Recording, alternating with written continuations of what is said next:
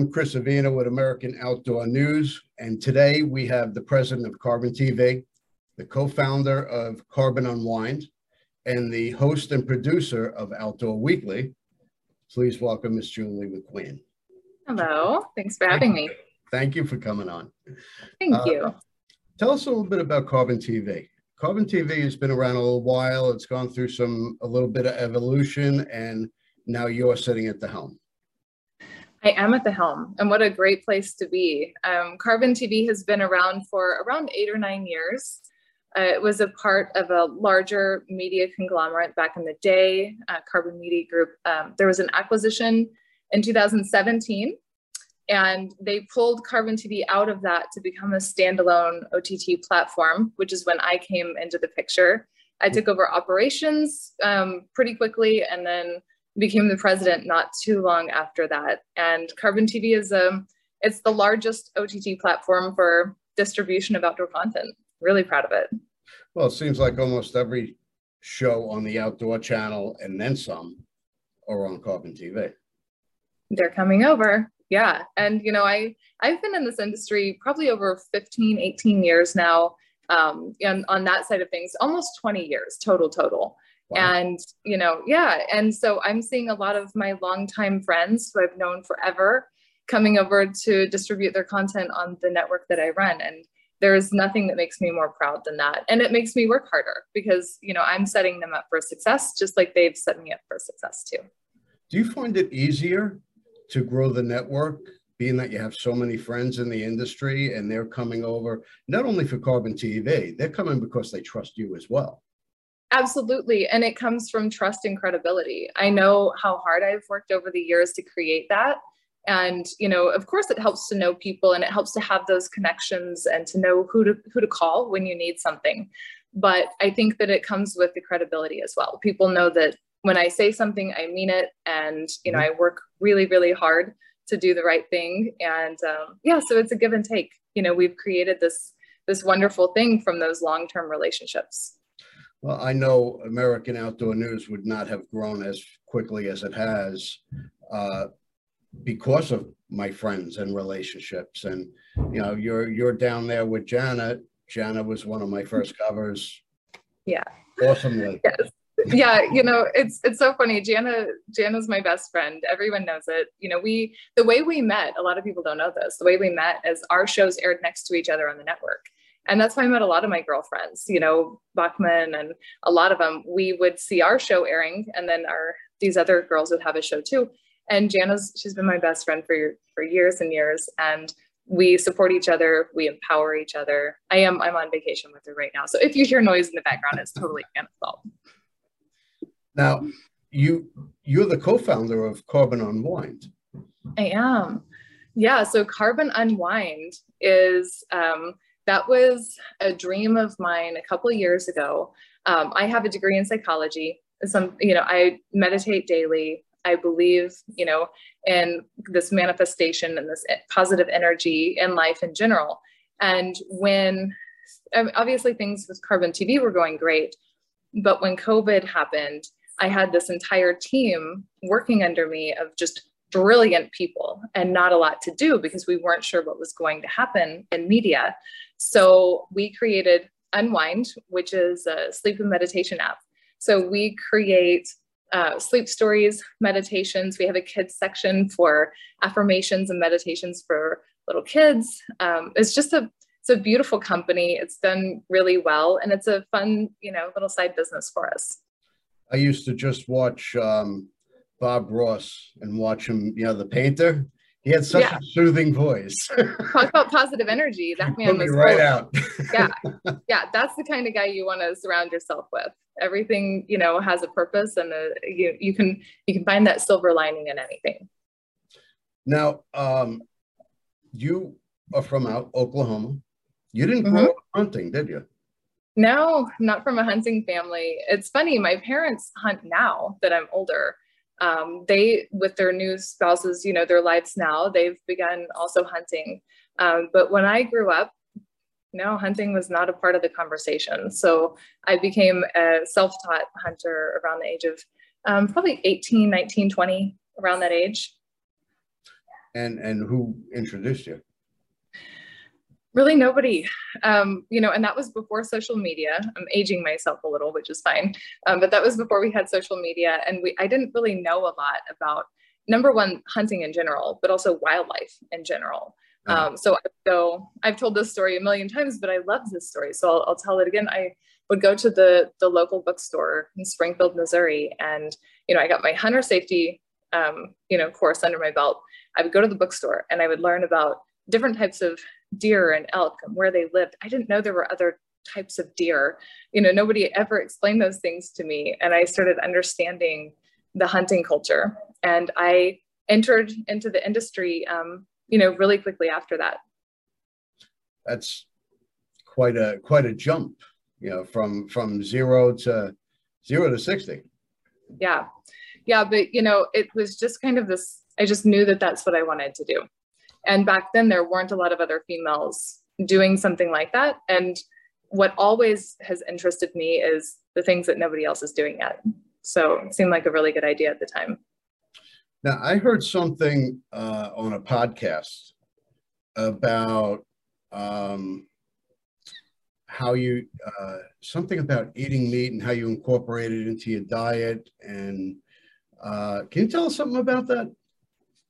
About um, eating meat and how I incorporated it into my diet, or the reasons, my original reasons for becoming a hunter and how that was not the reason because that is one thing i do talk about sometimes yeah let's let's do both. Yeah. Yeah. So a lot of people, when you ask them, what was your reason for starting to hunt? And, you know, a very common answer is to fill my freezer, which is a very good reason, or to provide meat for my family, or because I want to eat the meat. That was, it, it is now, it's the reason why I continue to hunt. But at the time, it wasn't the driving force for me. Um, it was never, oh, my freezer's empty. I want, I want to go, you know, take a deer. Yeah. Uh, it more just this inherent knowledge that I believe in exists in us. I think that um, genetically, um, a lot of things are passed down to us from our ancestors, and some of us just know we love a thing without knowing why we love the thing. And for me, that was a big part of it. Of course, having a freezer full of meat is a very big deal and is close to my heart, like it is everybody else's. But yeah. I can't say that was my reason for getting into it. I appreciate when other people have that reason, but for me, it was just this this need and desire to be out there doing this. Now, um, if you can, well, you know what? What do you think is the greatest contribution uh, that you've given to the outdoors or or the hunting industry? My greatest contribution would be the amount of energy and love that I've put into the industry, whether it's recognized or not. And I know that people won't always remember what we say, but they'll remember how we make them feel. And I take that into account every day while I'm working, uh, you know, on my phone calls, having meetings, you know, networking, all of the things I do in this industry, hoping that those people will take the way I make them feel that, you know, safety or that motivation or inspiration in some way and pass it to other people. And I think that my greatest contribution is just me being me and wanting so badly to be involved in a community like this and doing little things every day, even if it's not one big thing that we contribute, even if I don't give millions of dollars to a great cause and get recognized for it. If I do a series of small things and that's my contribution, I'm mm-hmm. proud. And it's why I sleep well at night. I, I love having that contribution. Uh, now, your journey to where you are today has not been the straight path. You've zigzagged all along the way. How'd you end yeah. up in the outdoor industry? I keep coming back to it. You know, of course, I journeyed outside of it a few times. I worked in other industries. I had other careers along the way, and you know, yeah, I was I was a professional poker player. That's a that's a fun one to explain to your parents why you're gonna I'm going to be a professional poker player now, you know, and it's like, oh, okay, sure, try that and learn something from it, come back. You know, I think that that should be the journey for everybody. I think that we should take those risks and do what our heart leads us towards and then learn from that, evolve, and then, you know, end up doing what we really want to do. Um, but no, it hasn't been a completely straight path, but man, it's been fun. you know, I have no complaints. That's, that's what no, life's about. ever- right? yeah, yeah. And you know, every other industry I've ever worked in um, has been has been great in its own way, but there's nothing like this one. The the hunting and outdoor community has been so accepting and so respectful, and I've not had anybody, you know, be um, be cross with me or be you know because i'm a woman if anything that opens doors if you're a credible you know respectable well-spoken well-educated person and Yeah. yeah, I, I keep coming back to this industry every time because it's my home Well, we're non-discriminant. You know, we yeah we are who we are. yeah Now, um, you're an author as well. I'm an author yeah kind of i mean i write things so i guess that makes me an author So you you've done blogging, you've written articles. Uh, I mean, you you know all along the way. But yeah and you've done modeling. You're you're you know your your path has been you know not straight. It's it's you know, but it's all good stuff along the way. Now, yeah tell me about um, what made you want to learn to fly a plane. oh that one. Well again it seemed like a good idea at the time. Um, i was living at the time in california and took an interest in aviation because a lot of my friends had planes or were pilots and we had been up in in airplanes. And you know the thought always crosses your mind especially when you're you know when you love your life what would i do if this plane were to go down right now? So i thought i would just take a few classes maybe you know kind of learn how to land a plane just in case if something were to happen. Um, but I, um, I ended up falling in love with it and i moved to long beach took an accelerated program studied you know aerobatics really got into aviation for a long time and it's something that is still very near and dear to my heart. I don't stay current. I just i wish i could. I just don't have the time to do it. But i stay in touch um, in close contact with a lot of people who this is their life's passion. It's what they do. They create content around it. We're adding more aviation content to the carbon tv platform and building out an entire section for these people who want to um, tell their stories about aviation. So um, yeah I, my whole start in aviation started from just I don't want to die, so I should know how to land an airplane, which I think is a, a thing that a lot of people should take on. You you don't sit still. You you always picking up a project. Uh, Always, yeah. You're multilingual, aren't you? I understand French. I don't speak it very well. You know, I think it would help if I knew some people who also spoke the language, so I could, you know, so I could work on it a little. But you know, I, I have Rosetta Stone, and I still about one night a week instead of you know watching a show or whatever i'll i'll self educate in the evening and a lot of times that's a french lesson and um, i don't know if it's my accent or my lack of practice but it doesn't sound the way i want it to sound when it comes out but i do understand it very well You know, there's apps now that you could just talk into it and it'll come out Yeah. in the language that you want to talk to somebody in. yeah i know isn't that fascinating Yeah, it's and the whole world it's crazy.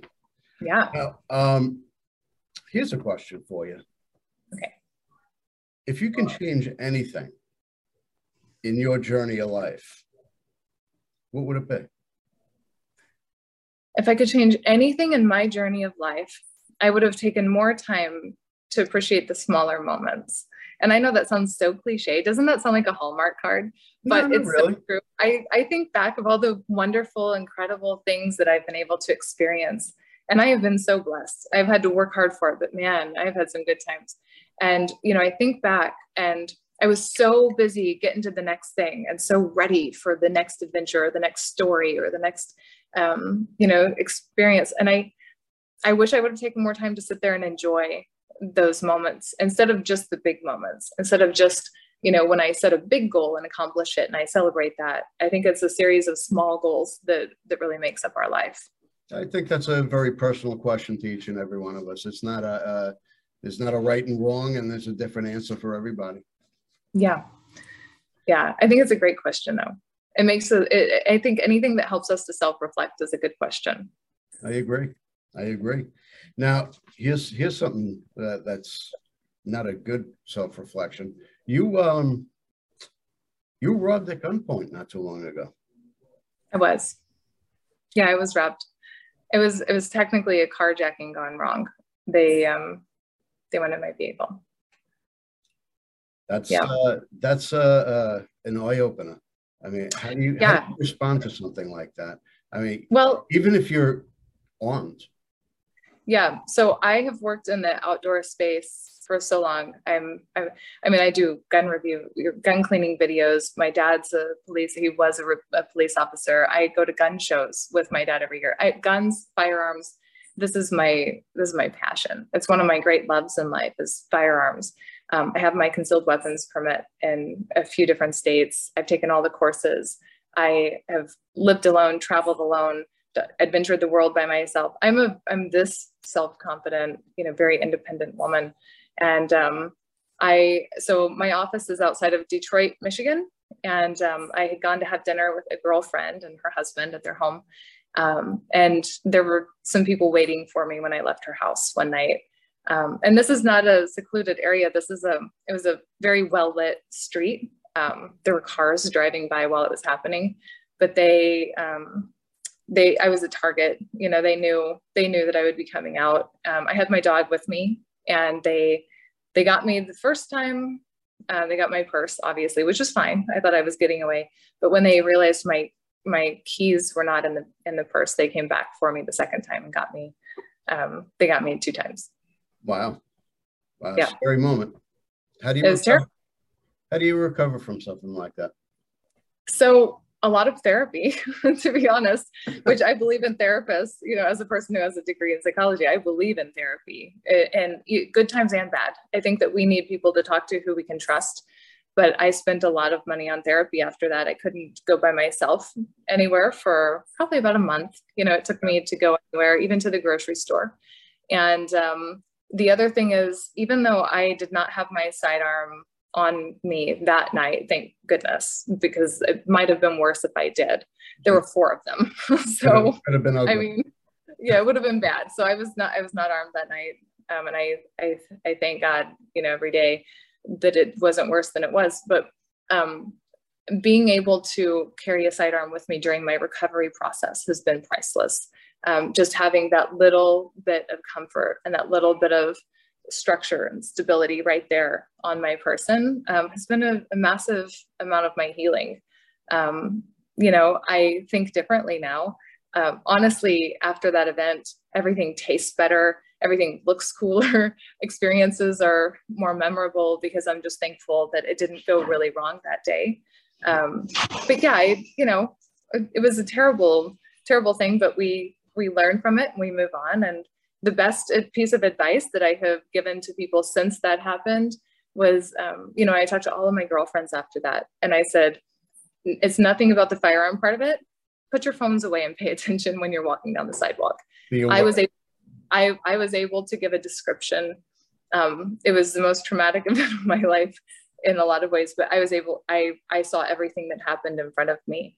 And when the police finally got there, you know, I, I was well aware of everything that happened. I was not texting, I was not on my phone, and I was able to um, to be present in that moment. Well, you, you're very lucky. Oh yeah, very lucky. Uh, now, um, you you have your you have your dog. Yeah. Goes everywhere with you. He does. Um, what's the most unusual pet you've ever had? The most unusual pet. Um, so when I was a kid, I wanted a dog. I always wanted, you know, my own dog. Um, I think I was, I don't know, probably 10, 11, and I kept asking my mom for a dog. And she came home one day, and I thought I was getting a dog, and she gave me a goat. And it was one of those little pygmy goats, you know, just a little bitty guy with little horns. And I named him Hercules and I had him for years and I would walk him like a dog and train him like a dog and pretend he was a dog. And, you know, so that was really the kind of my beginning of being a dog mom, you know, and he was, he was kind of a, you know, here, if you can deal with this, then you can have any dog you want later. But yeah, Banjo, Banjo's my dog now. I've had him 11 years. He's an old man now, but he travels everywhere that I go. I never leave him behind. That's great. All right. So what's next for you? Well, you know, uh, you don't sit still. What's on your yeah. horizon? what's next you know i'm well i'm turning 40 this year and i'm excited about it i know a lot of women kind of like don't talk about this but you know my 30s have been amazing and wonderful and i think it just keeps getting better and better with age because we learn how to surround ourselves with right people number one we learn what we do and don't like and then we also learn that nobody's paying that much attention to us. They're so self-centered. Nobody's watching what we're doing that closely. So, you know, it's kind of this magical time in my life where I get to work all the hours I want to, which is a lot of hours. Yep. I'm very focused on the business right now. Um, you know, like I said at the beginning, I'm here, I'm with Jana on vacation right now, but I mean, I don't take a lot of vacations these days and I do work while I'm on vacation, but that's my choice. When we love what we do so much, nothing will stop us from doing that to the extreme. Um, and I wouldn't say I have any other, you know, crazy um, business adventures coming up other than Carbon TV has scaled rapidly in the past few years, and it's about to get so much bigger and better. And I'm I'm um, leading that ship, you know, towards exactly where it needs to be. I have a very strong vision for the business, and um, the, the best days for me are the days when I get to be running that business. It's really my passion in life. That's great. Well, you, you've accomplished quite a lot. I look forward to see what you have in store for us to see. And um, where else can we find you besides uh, on Carbon TV? You know, I'm on social media. It doesn't mean I'm on there very often, though um, I have started um, posting a little bit more. I became very private a while back. You know, I used to, you know, I used to put a lot of my personal life on my social media and really put that information out there for people. And over the years, I've just learned that some of these moments in life are best appreciated, you know, within our own real world, not the social world. Um, yeah. But I am on social media, uh, on Instagram. You know, I, I go on there and I I try to support the people who air on the network. I support my friends, you know, through social. So I'm Jules McQueen everywhere. You can always find me. Um, but I mean, Carbon TV is really the the spot to find me. right. you know, that's that's kind of the center of my universe these days. All right. Well, I definitely appreciate your time. I look forward to seeing you at uh, upcoming events, and uh, I look forward to this coming issue. Yes. Well, thank you so much for having me. Obviously, a lot of my friends have worked with you and you know, it's just it's wonderful what you do. You dive into our lives in such a healthy way and give us a voice. So it's very much appreciated. It's been fun. Good. That's that's the that's what I like to hear. I love to know when people love what they do. So it's it comes through in your work. Again, thank you for coming on. Of course. All right.